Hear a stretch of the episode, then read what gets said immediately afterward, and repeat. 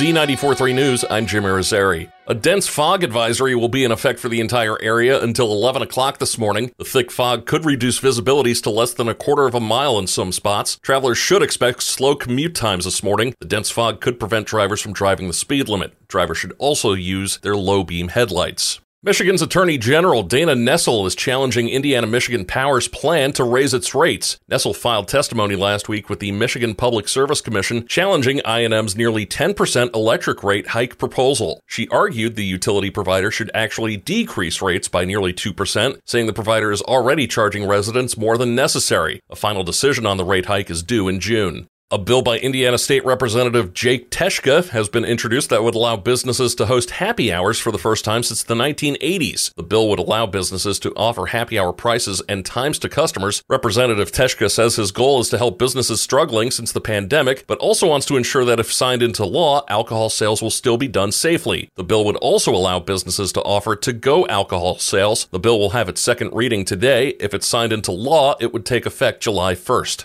The Indiana Department of Health awarded a $250,000 grant to address the high rate of infant mortality for Hispanics in Elkhart County. The county ranks among the top 10 for highest infant mortality, and the 46516 zip code has the highest infant mortality rate in the state. The grant will be used by the Northern Indiana Hispanic Health Coalition to implement a two year program to better understand the driving factors of the poor birth outcomes among the Hispanic population.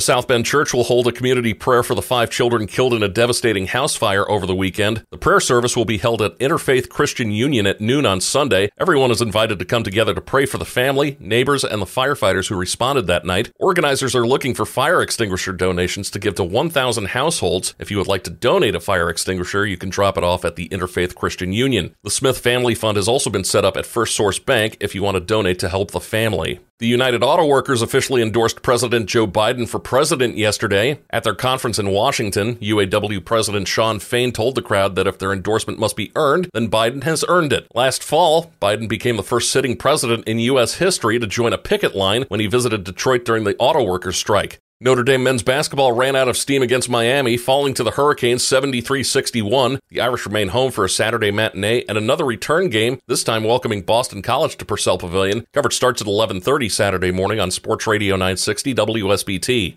The 15th ranked Notre Dame women will host a ranked team in Purcell Pavilion for the first time this season tonight as they welcome number 22 Syracuse. Coverage starts at 6:45 tonight on Live 99.9.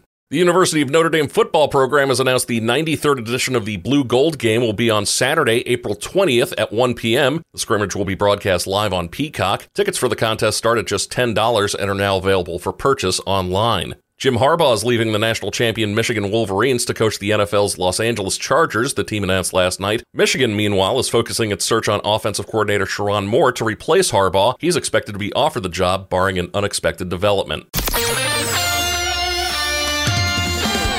Z94.3 weather. Cloudy and foggy to start today. We'll see rain showers develop this afternoon. High temperatures right around 40.